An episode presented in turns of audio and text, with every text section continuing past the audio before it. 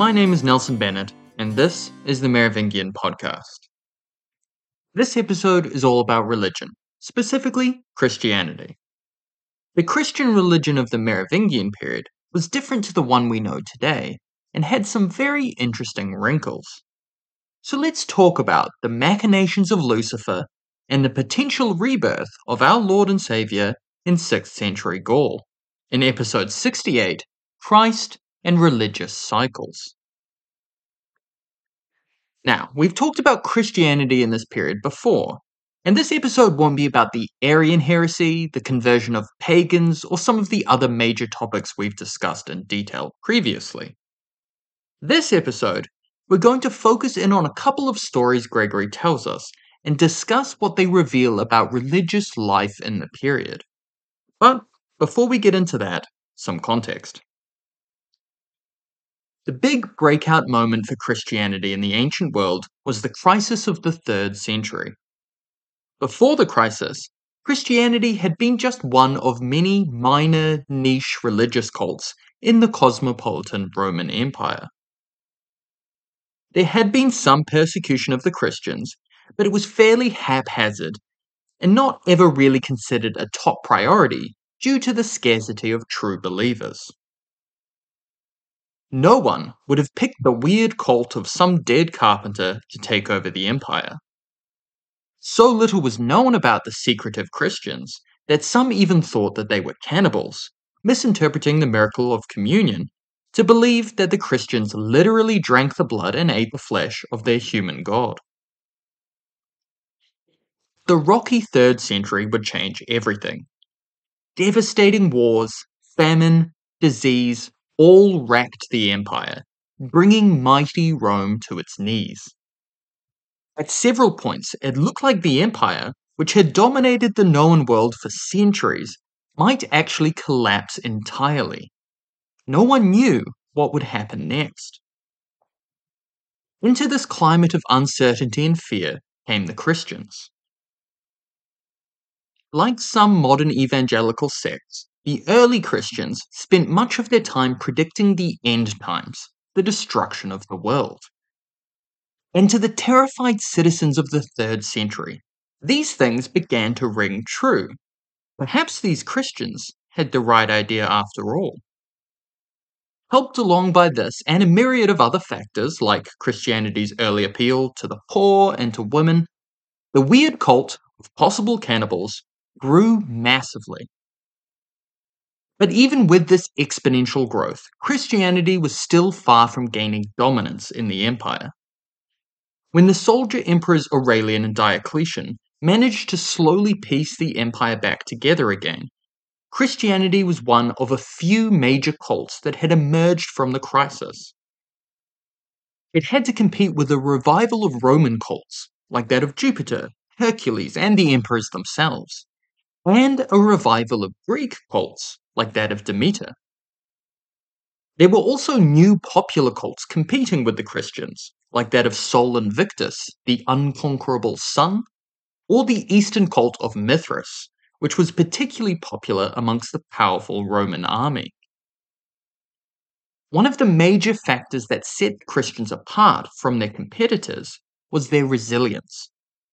During the reign of Diocletian, the Christians faced the first of the major persecutions, which were much more focused, efficient, and brutal than their predecessors.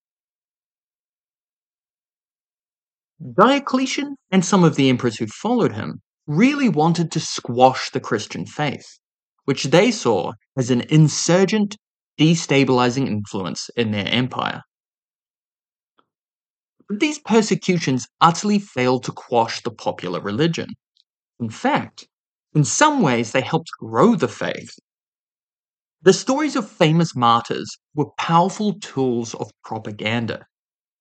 Persecution helped reinforce Christian narratives, and the simple fact that the powerful emperors couldn't end this religion helped buy it legitimacy. Now, eventually, Constantine would embrace Christianity and help transform it into the main faith of the empire. His support helped codify the structure of the faith and the church, consolidating the disparate and often contradictory teachings into an official creed with only a few heretical offshoots. By the end of Roman power in the West, the church was an organized, powerful institution with rules and hierarchies, very different to the secretive, insurgent cult of the 3rd century. But the reason I've gone into this in this intro is to underline two key aspects of the early Christian faith. One, periods of hardship and suffering tended to result in explosions of Christian fervor, which helped the faith grow, but were also hard to control. And two, the faith was still fairly new, especially in places like Gaul, where much of the countryside retained at least some pagan beliefs and traditions. As it was still new, some of the old spirit of radicalism and egalitarian revelation survived, which was also hard to control. Both of these points are important to remember as we dive into the story of the Christ of Bourges. Now, we've talked before about the first emergence of the bubonic plague in this period as well. Sometimes called the Plague of Justinian in this era, it swept across Persia and the Eastern Roman Empire, causing massive devastation and death, especially in urban areas. Making its way west over the old Mediterranean trade routes, it had reached Gaul. In Gaul, it had hit the cities hard, killing many. Like the plague of the Middle Ages, it ebbed and flared many times, causing outpourings of fear and grief whenever it struck. For context, some historians believe it might have killed anywhere between 25 and up to 60% of the population of Europe. Tens of millions of people. The loss of life was so enormous that, of course, basic structures began to break down. Famine, as it so often does, followed the disease. Where the people who usually grew, harvested, and transported crops were either dead or sick, yields fell, leading to mass hunger, which in turn made more people vulnerable to disease. In this context, we see a re emergence of the original context for Christianity's growth famine, disease, war. All these things were present once again during this period in Gaul. The difference was that where the third century Christians could point to the authorities, both secular and religious, and blame them for the hardships, now the authorities were Christians, both secular and religious. It's easy to blame a pagan emperor, but what happens when you're suffering? The authority is a bishop. Well, this is exactly why things were hard to control for the bishops like Gregory. They were meant to have the answers, and they had been working for centuries to remove other figures of religious authority and centralize power in their own hands. But the nature of their religion was more radical than its institutions, and religious fervor was hard to control. In a religion based in part on miracles and revelations, how do you maintain your authority? Gregory records for us a particularly useful example. The bubonic plague was ravaging the cities. He specifically notes the port city of Marseille. And famine gripped many parts of the kingdom. He singles out Angers, Nantes, and Le Mans in particular. In this context, Gregory opens the story with two Bible passages a prediction of famines, disease, and natural disasters from Matthew 24 7, and a warning of false prophets from Mark 13:22. This is the opening of the story of Christ of Bourges.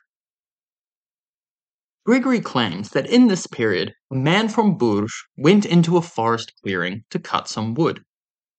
While working in the clearing, he was apparently attacked by a swarm of flies, which apparently drove him insane. Now, it was time for things to get spicy. The man wandered from his home into the province of Arles, where he dressed himself in animal skins and began to spend his time in prayer. Gregory tells us that in order to support this budding false prophet, the devil gave him the power of prophecy. But he also later states that although he knew the man's power to be by, quote, devilish arts and by tricks, end quote, he could also not explain exactly how he achieved his apparent miracles. Now, to be able to predict the future, and with his religious vibe firmly in place, the man moved again, this time to the area around Yavol in the south. There he began to preach, eventually revealing himself to be Christ reborn. He took a wife that he called Mary, and together they began to draw larger and larger crowds of worshippers. These worshippers brought out their sick, who he laid his hands on to cure, just like Christ had before him. His followers began to give him gifts of clothes and gold and silver, but he handed all of these gifts back to the poor. As noted before, he predicted the future accurately, which helped grow his mystique. Eventually, he became so popular that everywhere he went, more than 3,000 believers followed him. Gregory even states that some priests were convinced and joined his flock. Then the man began to take on a more militaristic bent.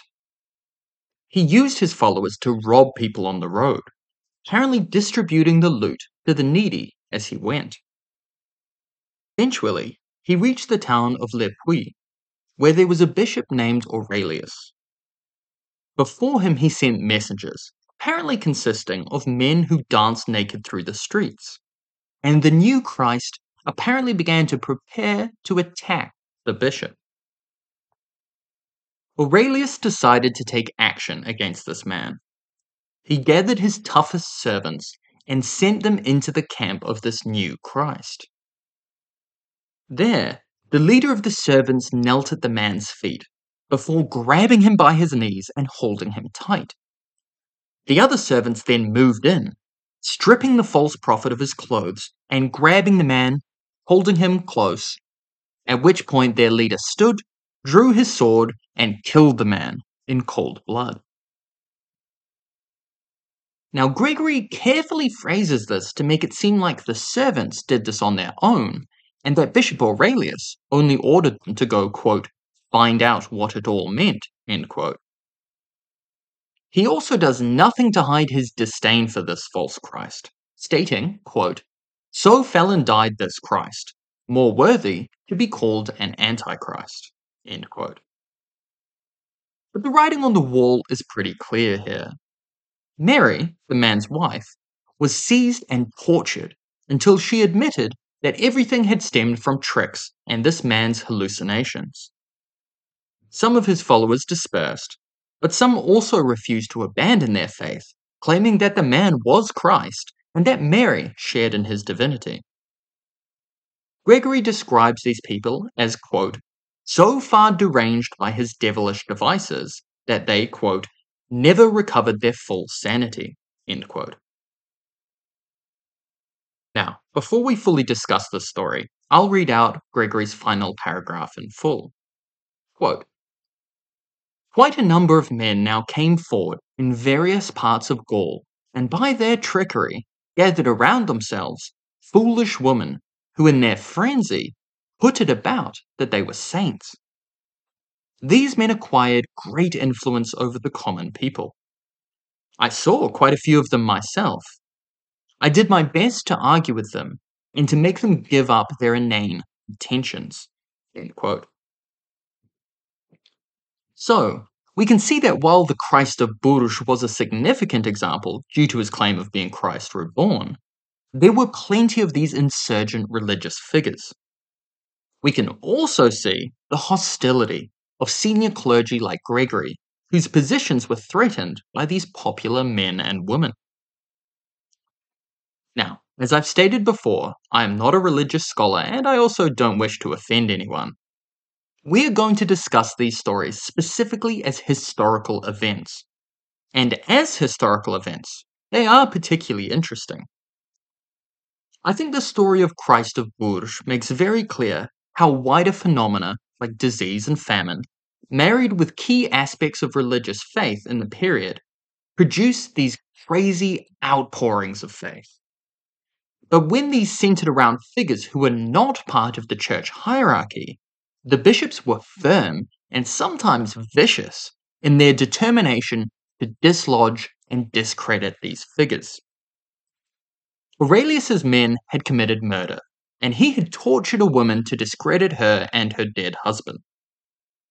Gregory himself not only constantly twists this narrative to do the same thing, discredit them, but also attacks anyone who steps out of line in the period, indulging in sexist and classist tropes that are fairly rare in his work. This whole affair has reflections of the conflict between the church and the traditional wise woman of the countryside. The church in this period was powerful and jealously guarded their spiritual, social, and cultural authority, alongside the secular authority that made them clash with kings and nobles. Whatever you think about organized religion and church hierarchies, I think it is indisputable that church figures were interested in power in all of its forms. Now, let's end with a quick discussion of the destruction of one of the most famous cities of antiquity. Yeah, if you thought this episode about religion might be lighter on the murder and destruction, I can only apologize. In 590 AD, Gregory received a visitor in the city of Tours. It was a bishop named Simon, who had traveled to Gaul all the way from the east. He told Gregory about the fall of Antioch and his imprisonment in Persia. Antioch had been one of the most famous and glorious cities of the Roman Empire, and one of the original centers of Christian power, alongside Alexandria, Constantinople, and Rome. The fall of the great city that Simon describes actually occurred back in 573 AD, meaning the man must have been held captive for many years. In 573, the great Sassanid Persian king Khosrow had swept through Armenia and the Levant, eventually capturing Antioch and swimming in the Sea of the Mediterranean. This was a massive embarrassment for Justinian's rather less impressive successor, Emperor Justin II. Khosrow Anushirvan is one of the great kings of Persian history, and he even built an entirely new version of Antioch in his own territory, famously going to great lengths to recreate the city down to the last detail, before populating it with captives from the old Antioch, just to spite the Romans. But of course, Gregory, through the voice of Simon, takes a dim view of the sack of the great city by non believers. Simon recounts how the Persians had ripped through Roman Armenia, burning down churches as they went. When they captured Antioch, they apparently tried to burn down the Church of the 48 Saints and Martyrs, but the holy building would not catch light thanks to the intervention of God Himself. This is a rather normal story of a miracle occurring. Gregory loves stories about miracles. The reason I'm bringing it up is twofold. One, the story comes just before that of the Christ of Bourges and includes a long passage about some faithful being protected during the devastating earthquake of 589, which hit Antioch. This shows how Gregory uses stories in different chapters to build consistent themes in his work. Here, those themes are destruction, crisis, but the power of the true faith, and the eventual success of those who believe in the power of God. These are important to remember as they inform the reader throughout his sordid stories of the Merovingians and their politics. Second, though, the story is interesting for highlighting the remaining links between the East and West.